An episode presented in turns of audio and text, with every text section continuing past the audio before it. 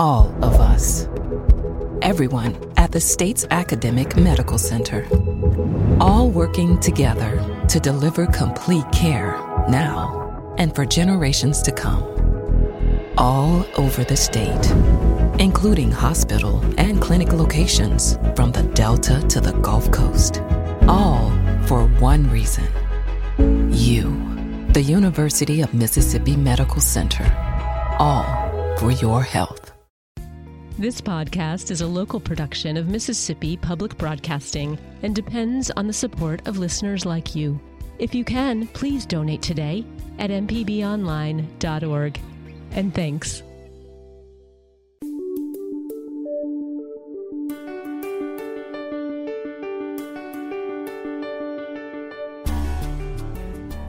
Good morning. This is Southern Remedy on MPB Think Radio. I'm Dr. Jimmy Stewart, professor of internal medicine and pediatrics at the University of Mississippi Me- Medical Center. We're going to be taking your calls during the hour concerning any types of uh, healthcare issues that you would like to ask. That's right. You can call in right now by dialing one eight seven seven MPB ring. That's one eight seven seven six seven two seven four six four. Or if you're not able to call us, you can always email us. That email address is remedy at mpbonline.org. Uh, a lot of people will ask, you know, uh, I just I've listened to the program and I just I don't know if my question is appropriate. Basically, a criteria for what's appropriate is anything that comes to mind related to healthcare issues, both from yourself or from somebody else that is maybe a friend or somebody in the family. That's all fair game. We'll we'll take a stab at all of that, and um, we'll uh, try to answer the question right on the air, but if uh, if we can't, we'll try to point you in the right direction. But again, that number is one eight seven seven MPB ring.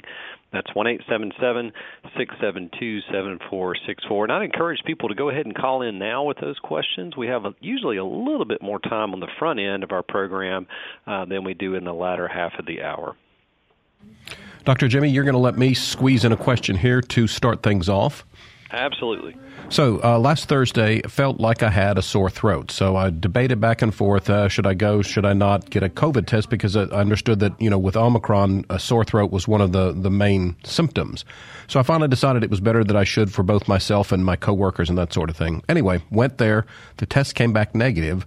Uh, but uh, Friday, I had a night where I was not feverish, but warm uh, and a little achy and that sort of thing, and felt like kind of flu type symptoms. Since then, I'm still congested, uh, but feel like it's more of a normal cold situation. Several of my friends have suggested, "Oh, you must have gotten you know a false negative." So is does that happen frequently and, and how do you know and what is it that I mean should I go get another test what would you advise in a situation like that yeah, Kevin, that's a great question. Certainly one that you need to. Uh, I think everybody sort of realizes that tests are not 100% perfect. So there are. It depends on the type of test. It depends on how you take that test. And with COVID, um, you know, there's a little bit of controversy about how to do the test. Um, now, most of the tests you can get both at home or in a clinic situation are uh, there's two types. When and the most common one right now, particularly the ones you can take home, are the antigen test. So the antigen tests are testing for that outside piece of the COVID virus. So they're looking for these little bitty pieces of it, and there's a chemical reaction with that. It almost looks like a pregnancy test or a flu test that we have in the office that we that we do too. Um, and it's it's pretty good. It's not a hundred percent uh, accurate though, so there can be both a false positive, meaning that you don't have COVID, but it comes up uh, it comes positive, or a false negative. Um, that is rare on both of those uh, in both of those situations, and there's a, a thing that we teach medical students and residents all the time is is pre-test probability. In other words, if you're totally asymptomatic and you took this test and your test came back positive for COVID, but you didn't have any exposures, you've been you're in a job by yourself, or maybe you've been on a hiking trip and you just tested for whatever reason well, that would probably be a false positive because the likelihood of you having that is so low because of the lack of symptoms and those kinds of things. However, with COVID, you can't always go by that. So, uh, you know, Kevin, with your you're having the symptoms, uh, certainly that is a possibility. Those are multiple sy- symptoms that you had that could have been COVID. So, testing was the right thing to do. But there's, you know, keep in mind there's other things that can cause that. So, there's all kinds of other viruses out there, enteroviruses, adenoviruses that can cause similar things. The flu is out there too. Um, so if you had a negative test, it could be a false negative. And you know what we would normally say is if you continue to have symptoms and you're in today, you know three three to four or even five with those symptoms, maybe taking a, a an additional test is the right thing to do. Um, that's what we would do in an office situation and then um, you know but if it's if it's negative that second time two negative tests is more than enough to to really say that you didn't have it. Now a lot of clinics and, and ours is one of these will do a rapid test. That's the antigen test. And if it, if the test is positive then we'll go with that. Because actually a positive test particularly in the setting of symptoms is pretty reliable that you actually have covid um, but if you don't, if it's negative, and you're, you know, you had enough symptoms to get tested, then it automatically gets sent for what's called a PCR test, and that PCR test for uh, the genetic material in that virus and is much more sensitive. And in other words, it can pick up much smaller levels of it, and it's much more specific, meaning it is really specific for COVID. It's not going to cross react with something else. So if your antigen test is negative and a PCR test is done at the same time and that's positive, you have COVID. That's that's almost 100% sensitive and specific, and it's it's a very accurate test to do that. So um, you know, just sort of keep that in mind. And this is not much different from other tests, particularly things like flu. Uh, there are a couple of other tests like this that you know they're just not 100% uh, accurate, and you're not going to find a test that's 100% accurate like that just because of the way that they're put together. So, um, you know, if you're still having symptoms, first test was negative, probably a good idea to go ahead and get a second test. You can get that, you know, if you can get one over the counter, that'd be fine. And if it's negative, two negative tests, that pretty much solidifies that you didn't have COVID. Let's go to William from Lincoln County. Good morning, William. Hello. Thanks for calling. What's your question? I got, I got uh, a, a question in my mind. Okay, tell I, us. I came conscious on the floor behind my recliner back in July. Mm-hmm. Couldn't stand up. I maneuvered around to a doorway and worked my way up the doorway with my hands. But when I tried to take a step, I couldn't take a step. I was back on the floor. Mm-hmm. The emergency room came and got me out of the house. I, as soon as they could hold, uh, give me a hand, the two EMTs, I could walk with their assistant out of the house. Uh, they thought I had a heart attack or maybe a stroke. Mm-hmm. Got to the hospital. They said I had elevated heart enzyme. They didn't Okay. say what Uh-huh. that was. Right. They sent me to UMMC. They went through a bunch of tests again. Finally found out that uh, I had a problem with my neck and with my hip. But it, it wasn't the cause of me not being able to uh, walk, they said. And I started walking the next day after I got to the hospital. But I couldn't raise my left arm all the way. And gradually over time, it got better and went to uh, uh, rehab and Mhm. full got full uh, ability with my arm and my hip s- started getting better where uh, I'd been taking steps, and if I didn't watch it, I would almost fall. Mhm. Mhm. Now, they didn't ever say what the problem was. Finally convinced themselves and told me that it wasn't a heart attack, it wasn't a stroke. They thought that maybe it was a a, a seizure. Mhm. I'm wondering what was the problem and why they couldn't tell me better about what my problem was. Sure. Yeah, William, that's a lot of now that's, that's a you know passing out and weakness that sometimes goes along with that um, can be caused by a number of things. And um, this sounds like a fairly complex situation that you had where when it came on.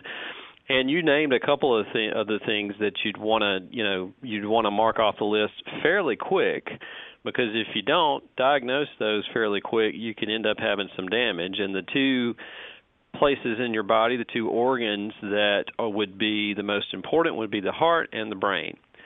So there are several different ways to to look at that. So the heart itself can have a number of things wrong with it that could cause these symptoms. One could have been that you did have a heart attack. So that's you know the enzymes that they that's a blood test that they look at some of the enzymes that are specific to the heart, and if those are elevated, there's been some type of heart damage. Now it may not be sort of a classic heart attack where you've got less blood flow to a certain area of the heart but it may have been some type of damage that was done to the heart during that episode that you had, depending on what the cause was. Another type of, of thing that can cause that is an irregular rhythm of the heart. So if there's something wrong with the electrical system during that short period of time, your heart basically stops beating or it has impaired beating so that it's not able to pump the adequate amounts of blood and then you pass out and then you can have weakness after that. So those are two are of the most common things and there's a ton of different within those there's a ton of different ways that they could that they could happen and then with the brain of course a stroke is is another one where you're basically just getting less blood flow to the to the brain um, and that can be something that is very short-lived, um, or it can be, you know, permanent damage depending on on the decreased blood flow. Seizure activity um, is another one that can cause a loss of consciousness. It can cause a decreased uh, ability to move certain parts of your body, and it's because there's a, irregular electrical activity in the brain. But you have to catch it and some of these other things right when you have it. So if you get after the fact, it's a little bit harder to diagnose those. I'm gonna, based on what you said. Now, this is my educated guess. Now, I I would have to go through. I think in order to tell you, I would contact those people who took care of you maybe or get those those records and take it to a physician so that they can sort of be your interpreter to sort of say what what was going on I bet that they do have, you know, sort of a working diagnosis that they were going after, particularly if you ended up having to have rehab. But a seizure, unless it's continually going on, and if it was, they'd probably be able to catch that with a test called an EEG, uh, an electro electroencephalogram uh, where they put these pieces of tape and wires on your head and they measure the electrical activity. Um, th- normally, after a, you've had a seizure, you regain that movement fairly quickly afterwards uh, in your arms or your legs or whatever is effective. Same thing with uh, you know with heart damage. That's easily picked up both both on blood test and then with various tests like an EKG. They can do an echo of your heart. They can sort of see how strong it's pumping, and then there's some other tests like stress tests that they can do to sort of see the blood flow patterns. And finally, a um, a catheterization of the heart can can uh, pick some of those things up. And then from a stroke standpoint, there's uh, you know CT scan for uh, a quick in the ER type uh, uh, localization of a possible stroke, and then also an MRI, which is a little bit more specific and can pick up things a little bit faster. And then they can also inject some dye in there to look at the blood flow pattern. So William, I, I don't know that I'd give you a, a specific answer on these things. I think a seizure is a little less likely unless it's continuing to go on. But um, I would I would get those records and get those to uh, you know your main doctor and sort of see if you need some follow up. If you've done fine since then, that's great. But there may be some things down the road that you know, depending on what's going on with you, that need to be looked at. But it's not straightforward even for the experts. So a lot of times you have to think about two or three things at once and try to mark the things off the list that are going to do the most damage. And then uh, just one more plug uh, before we leave this question, but the the um, uh, rehab is extremely important, but it can help from a number of situations. It can help if you've had a heart attack. It can help if you've had a stroke. It can help if you've had other damage to different parts of your body or your uh, nervous system to help regain that function. So it is important but I, I you know just just as complex this is a fairly complex presentation. I'd get the records and that's pretty easy to do. I would get them from the hospital you went to first and from here at uh, ummc and uh, get those to your physician, and you may want to take it to somebody else, like a neurologist or a cardiologist, just to see if they can uh, sort of see you right now and what you're able to do, and then what went on to try to see uh, see what happened. So sometimes getting that big picture like that and seeing it, uh, all the story as it's written down by the uh, the medical uh, professionals that were taking care of you, can help try to figure out what's going on. Is that why the cardiologist uh, had me do an echogram? Right. And yeah. Then a chest test. Uh huh. Yeah, that's one. That's two of the tests that I mentioned that can look at the function and then the blood flow to the heart. And sometimes they'll do it at the same time. Sometimes they'll do it. You know, just uh, one test is better in the different situations. But yeah, it sounds like you're going to need somebody to sort of walk back through those records and then uh, can uh, sort of interpret to you, you know, sort of what went on. I'm Dr. Jimmy Stewart. Thanks for listening to the original Southern Remedy podcast. You can get your medical question answered by sending an email to remedy at mpbonline.org. For a regular dose of medical information, subscribe to the podcast using your favorite podcasting app. The doctor is always in on the original Southern Remedy.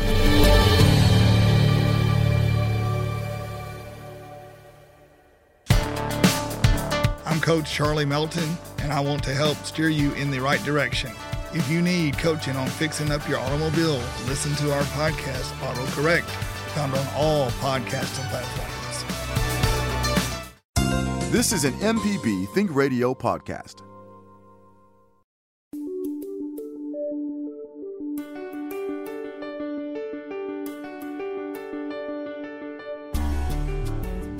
This is Southern Remedy on MPB Think Radio. Dr. Jimmy with you this morning, taking your calls about any kind of health care topic that you would like to ask a question about. Maybe it's a new medication, a new diagnosis. We are here to try to help you this morning. The number to call is one eight seven seven MPB ring. That's one eight seven seven six seven two seven four six four. We're going to go to John in Natchez. Good morning, John. Good morning. Uh, thank you for having me. Sure. Uh, on October of last year, I was diagnosed with uh, atrial fibrillation. Mm-hmm. And uh, in November, they put a pacemaker in me. And uh, the doctor told me that I would have a high stamina. I could go back to doing the things that I normally did, uh, with the exception of staying away from power tools and stuff like that, uh, uh, electrical forces 12 inches away from the pacemaker. Mm-hmm. Okay. Uh, I love to hunt. Uh, I, I, it, it was getting to the point where I could walk 200 yards and I had to sit down because I was out of breath. And uh, and since then, it's getting it's gotten worse. Uh, I, I can walk ooh, 20 yards now and I'm out of breath. And I went to the doctor uh, a week ago, and he uh, uh, prescribed me some. I told him all of this, and he prescribed a new blood pressure medicine and a diuretic fluid pill. Okay, it's been two weeks, and you know the medication shouldn't should have uh, you know taken effect, but uh, it seems like it's getting worse. Uh, do you think I need to get a second opinion on this? Yeah, I probably would. Um, you know, anytime you're dealing with possible things that are affecting your heart, and certainly your stamina is re- maybe related to some of that. Um, I, I think it's a good idea, and I think that second opinion may need to be a cardiologist if if this if your primary doctor that you go into is not a cardiologist, just because they have a little bit more experience um, in training and specifically to the heart. Um, atrial fibrillation, you know, that normally uh, that's that's controlled a couple of different ways. Sometimes they can get you back into a regular rhythm. It is it is an irregularity of the upper two chambers of the heart with that electrical system. The lower two chambers really are, are usually are no problem if you were doing okay and that well if they put in a pacemaker there may have been some other things that they saw because normally they don't do that just for afib um, but there may have been some other things that they saw with the rhythm that um, that that may be affecting your heart. And sometimes they can make adjustments with that pacemaker to, uh, you know, if you're having some fatigue or if you're, you know, not being able to walk, walk 200 yards. And then the other thing to think about is heart failure type symptoms. And heart failure, there's two types. There's one where your heart can't relax, and then there's one where your heart is actually uh, it's weak and it can't pump that blood. And uh, they're they're treated just a little bit differently. Um, uh, good blood pressure control is a mainstay of both of those, and the correct types of medications with those. But we've got a lot of good heart failure medications uh, and medications to treat irregular heart heart rhythms.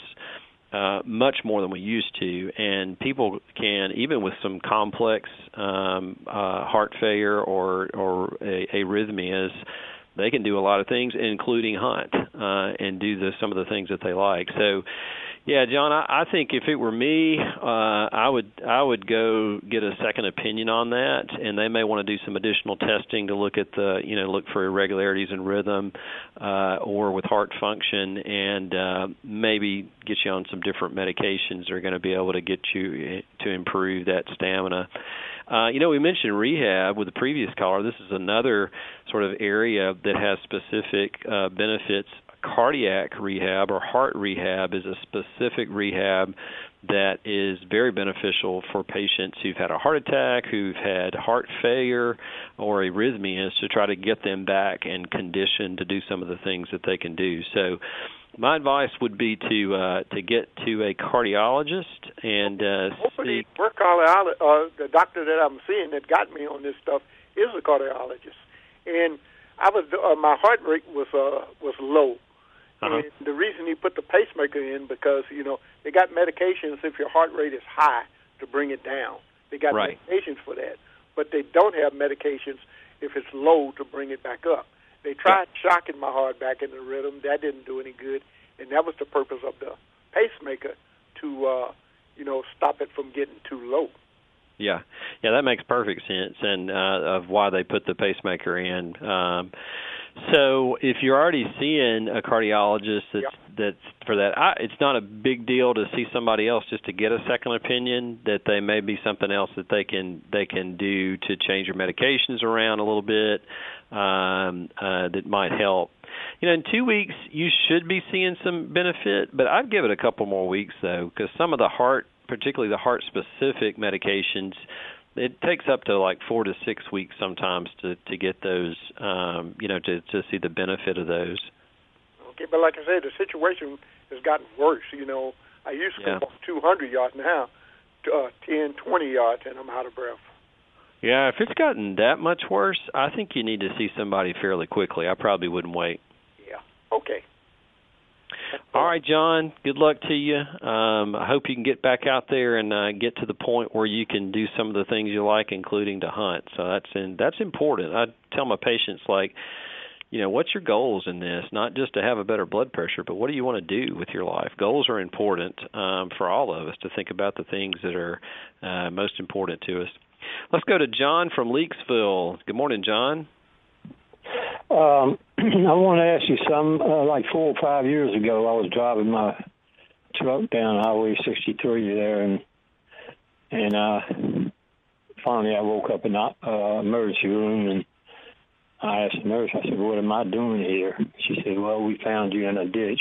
and uh, anyway, I guess they took it. I had a seizure because um, I blacked out. Uh, in fact, I was out for about two hours there, mm. and uh, so I went to the uh, seizure clinic in Hattiesburg, and uh, he done some kind of test on me. He didn't ever really tell me what for or what it was or anything else. He just put me on this seizure medicine. Uh, I'll have to spell it out to you. L E V E T I R A C E T A M.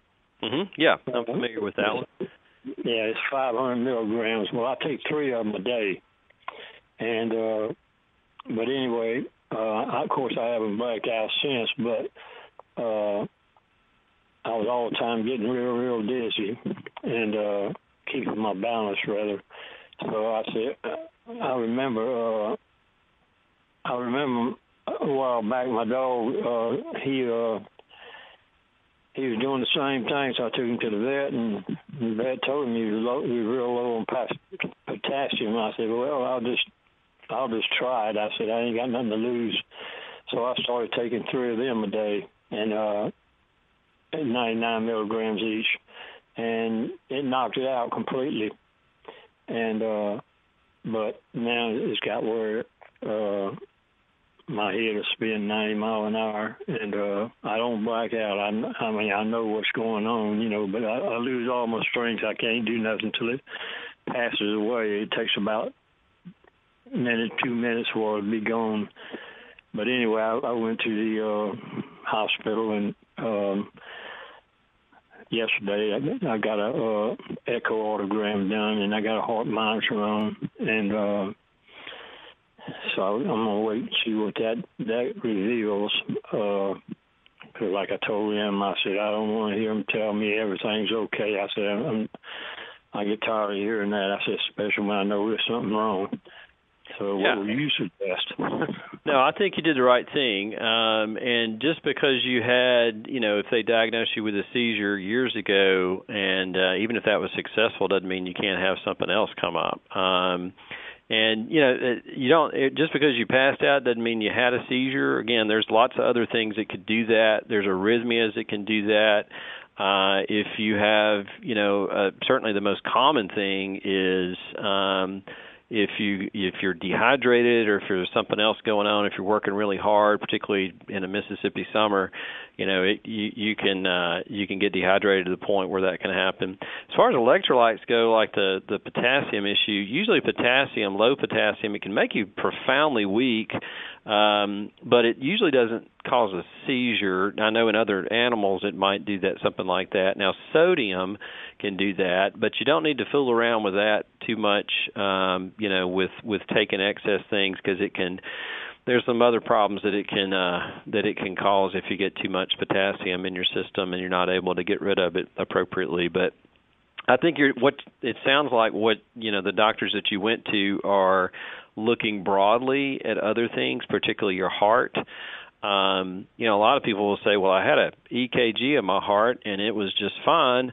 Um, why are they wanting to do other tests? Uh, well, because you can have arrhythmias that those are regular rhythms that aren't there all the time, so they can come and go, and that's why it sounds like I think you said you had like a, a heart monitor, like a Holter, or a there's actually a smaller one that just sort of is taped to your chest that um, that can. That's what I got yeah that that's been a that's been a great improvement um because that can capture you know things for sometimes you can wear it for weeks at a time um you think you think i need to quit taking that potassium i probably would and i bet that they took some lab work and if your potassium was normal on the lab work and wasn't low then i don't think you need to necessarily take it. Now, if you're just taking one or two over the counter potassium supplements a day, unless you have something like uh uh, kidney, you know, kidney uh, failure or or something like that, that's not going to hurt you. But um, but yeah, if your potassium was normal, I think just you know just sticking to eating a healthy diet is probably okay. Okay, because I uh, these potassium that I get, I get I get them from the dollar store. They, like I said, they're 99 milligrams each. Uh, yeah, that's not a whole lot. It's it's not a whole lot of potassium in those. You know, overall, you're probably okay with that. But um, it, you know, if your potassium's normal, you may that may be one less thing you don't have to take. I'm supposed to get a uh, lab tomorrow, and uh, so maybe he'll tell me something.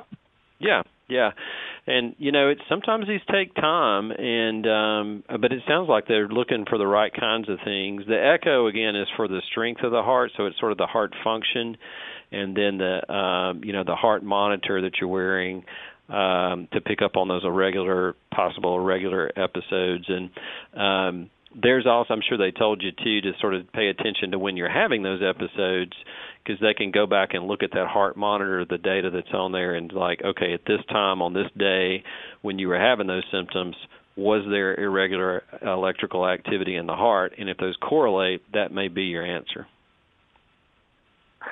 Okay, doke. I just uh, wanted to find out on it.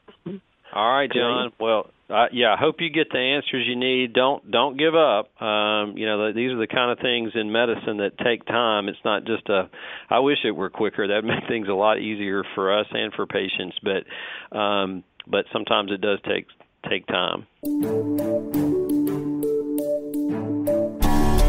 I'm Dr. Jimmy Stewart. Thanks for listening to the original Southern Remedy podcast. You can get your medical question answered by sending an email to remedy at mpbonline.org. For a regular dose of medical information, subscribe to the podcast using your favorite podcasting app. The doctor is always in on the original Southern Remedy.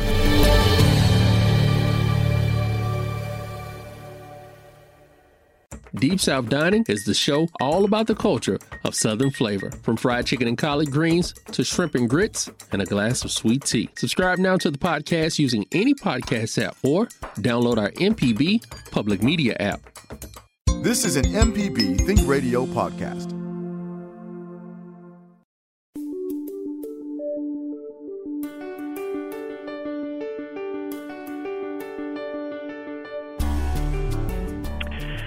This is Southern Remedy on MPB Think Radio. Dr. Jimmy with you this morning answering your calls about healthcare questions that are important to you. The number to call is 1-877 MPB ring. That's 1-877-672-7464 and our email address is remedy at mpbonline.org. Let's go to Joyce in Poplarville. Good morning, Joyce.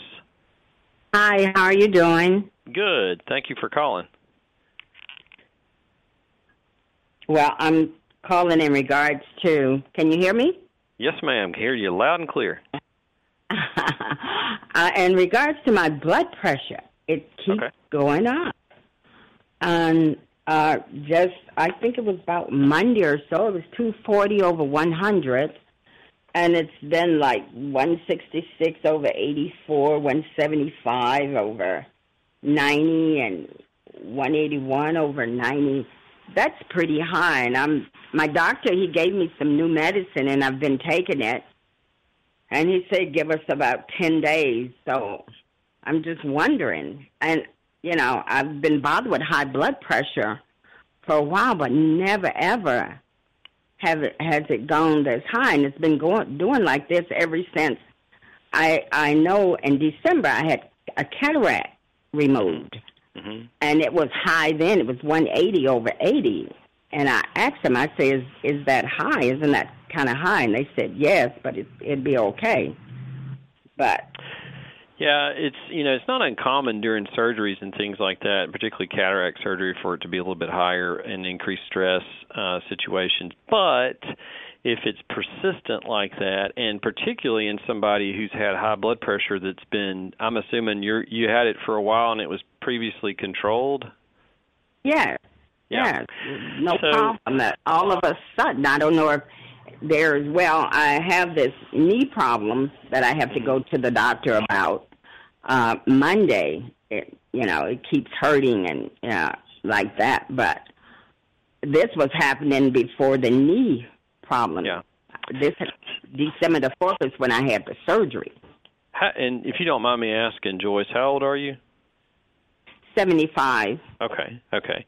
Yeah, so um this would be a situation where again, you know, most people We can control blood pressure in most people um, through about two to three medications, and that's not too many. A lot of people are like, "Well, can it just be one?" Well, a lot of people are controlled with one, but most two to three and um, that usually occurs in your 40s or 50s when when you develop that and we call that primary hypertension and and usually that's just from you know um your genetics and uh it can be lifestyle related if you're overweight that can or you eat you know the wrong kinds of foods or those all kinds of things over time can contribute to that but we can control those with medications and with lifestyle modifications pretty well now if you're in the situation where you were diagnosed with hypertension you were put on some medication and it was controlled uh, for a number of years, and then all of a sudden it comes up, and it's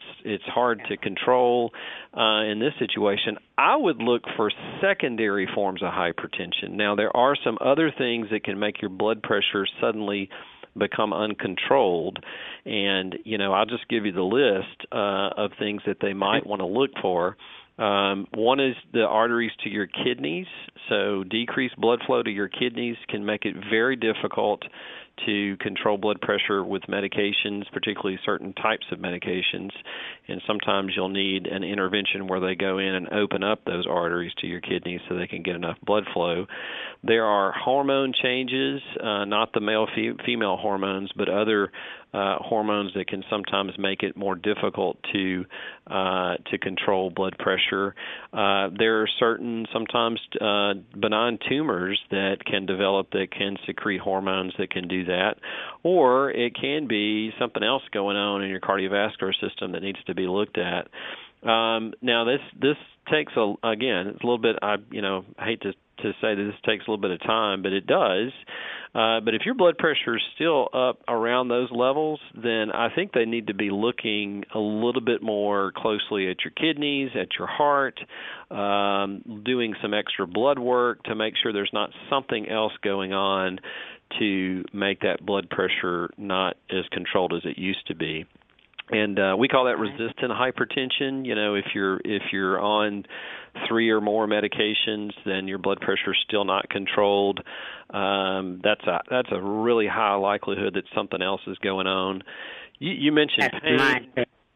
Yeah, and you mentioned pain too, and and certainly that can make it go up. And if you're in a lot of pain, it you know it it can but it's not high. severe pain. I mean, it's annoying pain, but not Yeah. severe pain.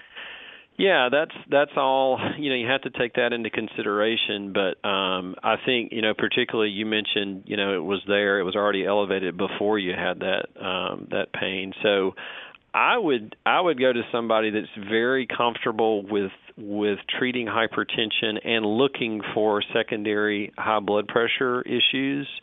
Um, there are hypertension specialists in the state um, that can do that, and uh, you may have to ask around. Sometimes they're uh, family medicine, internal medicine, or cardiology, or uh, kidney doctors, and they're all have had a little bit more training to do that. Um, uh, but I would, I would, you know, if your physician isn't comfortable, can you, you know, you may even want to say, you know, can you send me to somebody who has some expertise in hypertension? Um, I, because I think that needs to be controlled. That's way too high, you know, for uh, for you to be there, uh, be uh, have that persistent hypertension. Uh, the other thing to keep in mind is there there there's a lot of other things that it's that that can be causing it. So I'd be very open to all kinds of different things. Um, and uh, both as a physician and as a patient to to make sure that you're not you know just saying well it can't be this um, but I think they need to step back and take a, a, a, a broad look at some of the things that could be affecting it and maybe get some further studies in labs to try to figure that out. Okay, that makes sense. Because I've had lab work, I think, within the past three months, and Mm-hmm. everything came back. But I guess that's just regular. Right. know, yeah. regular Exactly. stuff. And sometimes sometimes things will be picked up. You know, we had a previous caller mention uh, potassium. Uh, low potassium can be one of the indicators of one of these secondary causes. Um, and then there's lots of things like sleep apnea or sleep disorders that can play into it. Uh, cortisol levels sometimes, if they're too high from various other things, can can be causing it. Uh, we mentioned the the kidney problems, either the blood flow to the kidneys, um, to the arteries, or a problem with the kidneys themselves. And on regular lab work, mm-hmm. you know that's not. Some of those things are not going to be, um, you know, picked up. And, up. You you need to specially order those to go deeper. Right. Yes, ma'am. Uh, but I, yeah, I would. I'd start at based on what you've told me. I think I would start to dig deeper on that. Okay. All right. Makes sense. All righty. I sure appreciate that. It gives me some insight because I was very nervous about it because it has never happened before. So. Sure. Mm-hmm. Yeah. Yeah. That's that's sort of the the situation where you can have a secondary cause. And I, I would look hard and I needed to know what direction to go in as yep. when I see my doctor as yep. to what to you know sit down and talk to him about. Exactly, exactly. All right, Joyce, thank you for calling, and uh, good luck to you on that. I think that with a little bit of uh, detective work and uh, investigation, they should be able to figure out what's going on with your blood pressure. I'm Dr. Jimmy Stewart. Thanks for listening to the original Southern Remedy podcast. You can get your medical question answered by sending an email to remedy at mpbonline.org.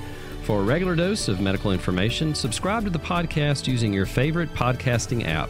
The doctor is always in on the original Southern Remedy.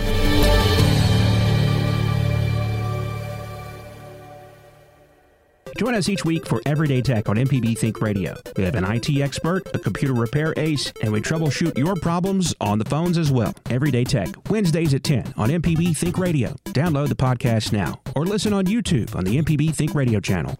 This is an MPB Think Radio podcast.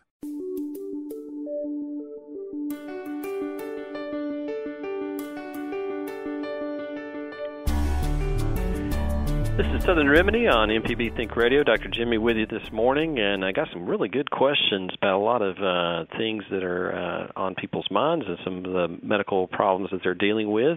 We're going to go to Scott, who's been patiently waiting in Jackson. Good morning, Scott. Hey, how are you doing? Good. What's your question this morning? Okay, I'm 52. I'm 5'3", about 145 pounds. But when I bend over to tie my shoe, when I get up, I'm out of breath just some time been over time I should is that normal? Not really. Um, you know, as somebody who is turning 52 in a couple of months, that is not a normal thing. Um, you mentioned height too. Sometimes, you know, height differences and things like that can uh, can affect things, but now, normally you can have what's called uh, you can have sort of a redistribution if you bend over and then you you get up really quickly that blood that has you know is uh it drains down from your brain and you can be a little bit foggy but usually that's not something that can cause shortness of breath. Um do you get short of breath when you have other activities when you're like if you're walking or even running or things like that? Yeah sometimes about no walking no but running yes. Okay. Yeah i i might see somebody about that. If I were seeing you in the office and that's the only symptom that you had and you had a normal exam, I'd probably want to get a little bit of lab work, but I'd also want to get something called an echocardiogram of your heart that looks for at heart function. Um, I can't think of a reason why bending down and then getting up quickly would cause the shortness of breath. It can cause lightheadedness, but that's usually only for a couple of seconds. Um, so that what that test will do is allow them to see the blood flow through your heart.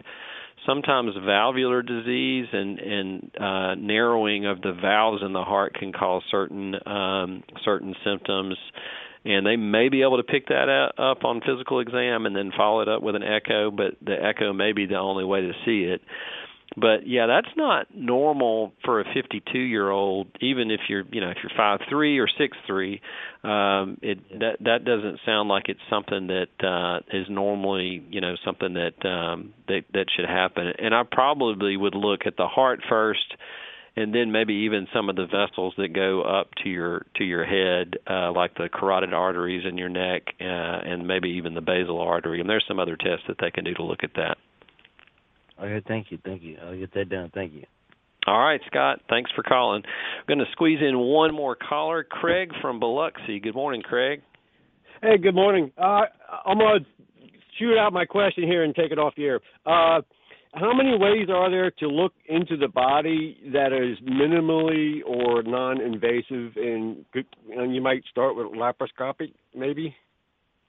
Yeah, that's a great question. Um, I'm a huge fan of Star Trek, and I, I had dreamed before, you know, Star Trek: The Next Generation came on TV about the same when I was in high school, and then some in college too, and you know the medical side of that and science fiction and some of the things that that they did on the show i would think man if we just had some ways to do that we wouldn't have to stick anybody. We wouldn't have to do some of the surgeries and it's amazing in that short period of time from the late 90s, uh, late 80s, uh, to now, some of the things that are available. And certainly, there's a lot of tests that have been very useful. However, there's some other things that you know it's just not prime time yet, and everybody wants to do minimally invasive things, and uh, sometimes they're good for some things, and sometimes they're not. So I, I'll just start off with a broad category of imaging. Uh, so imaging can be anything from X-rays to CT scans to MRI scans, PET scans, and these all look at different things in different ways inside the body without actually having to cut open the body and they're very. Oh, I should I should add ultrasound in there too. Um, so all of these use different modalities to uh, to image things inside the body, and the definition of those have been has gotten a whole lot better. I can remember when the MRI first came out, and it was uh pretty fuzzy uh, compared to now. We all thought it was so cool that we could see things like that. Um, but uh, now they've gotten really good, even for X-rays. Digital X-ray technology has gotten a whole lot better. Uh, ultrasounds have gotten a lot more specific. We do we use ultrasound really as an extension of the physical exam now. Uh, at the bedside. So uh, a lot of people listening may have experienced where you go to the doctor and uh, uh, they'll maybe do an ultrasound in the office or they'll do an ultrasound in the emergency room. Um, so that's minimally invasive. So some things are more invasive, but um, it's not as as much of a uh, of cutting you open, if you want to use that that metaphor. So.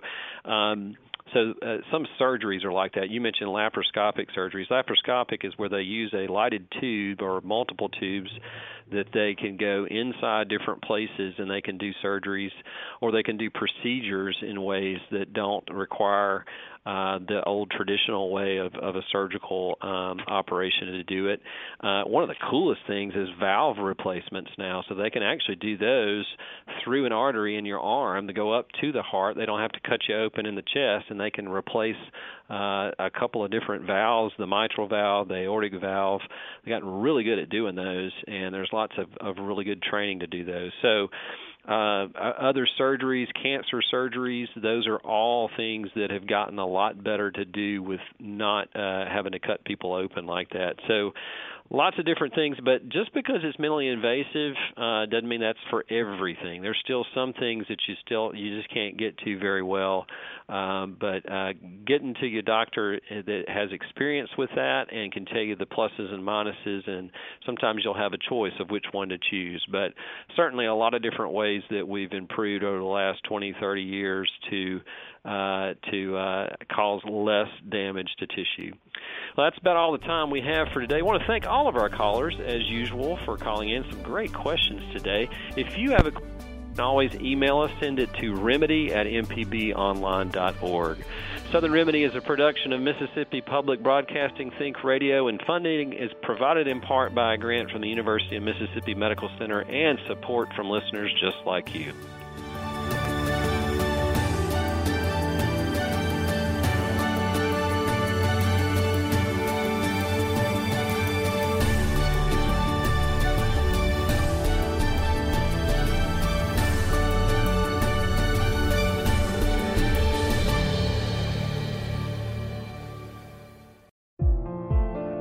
Thanks for listening to this MPB Think Radio podcast. MPB depends on support from listeners, so if you can, please contribute today at mpbonline.org.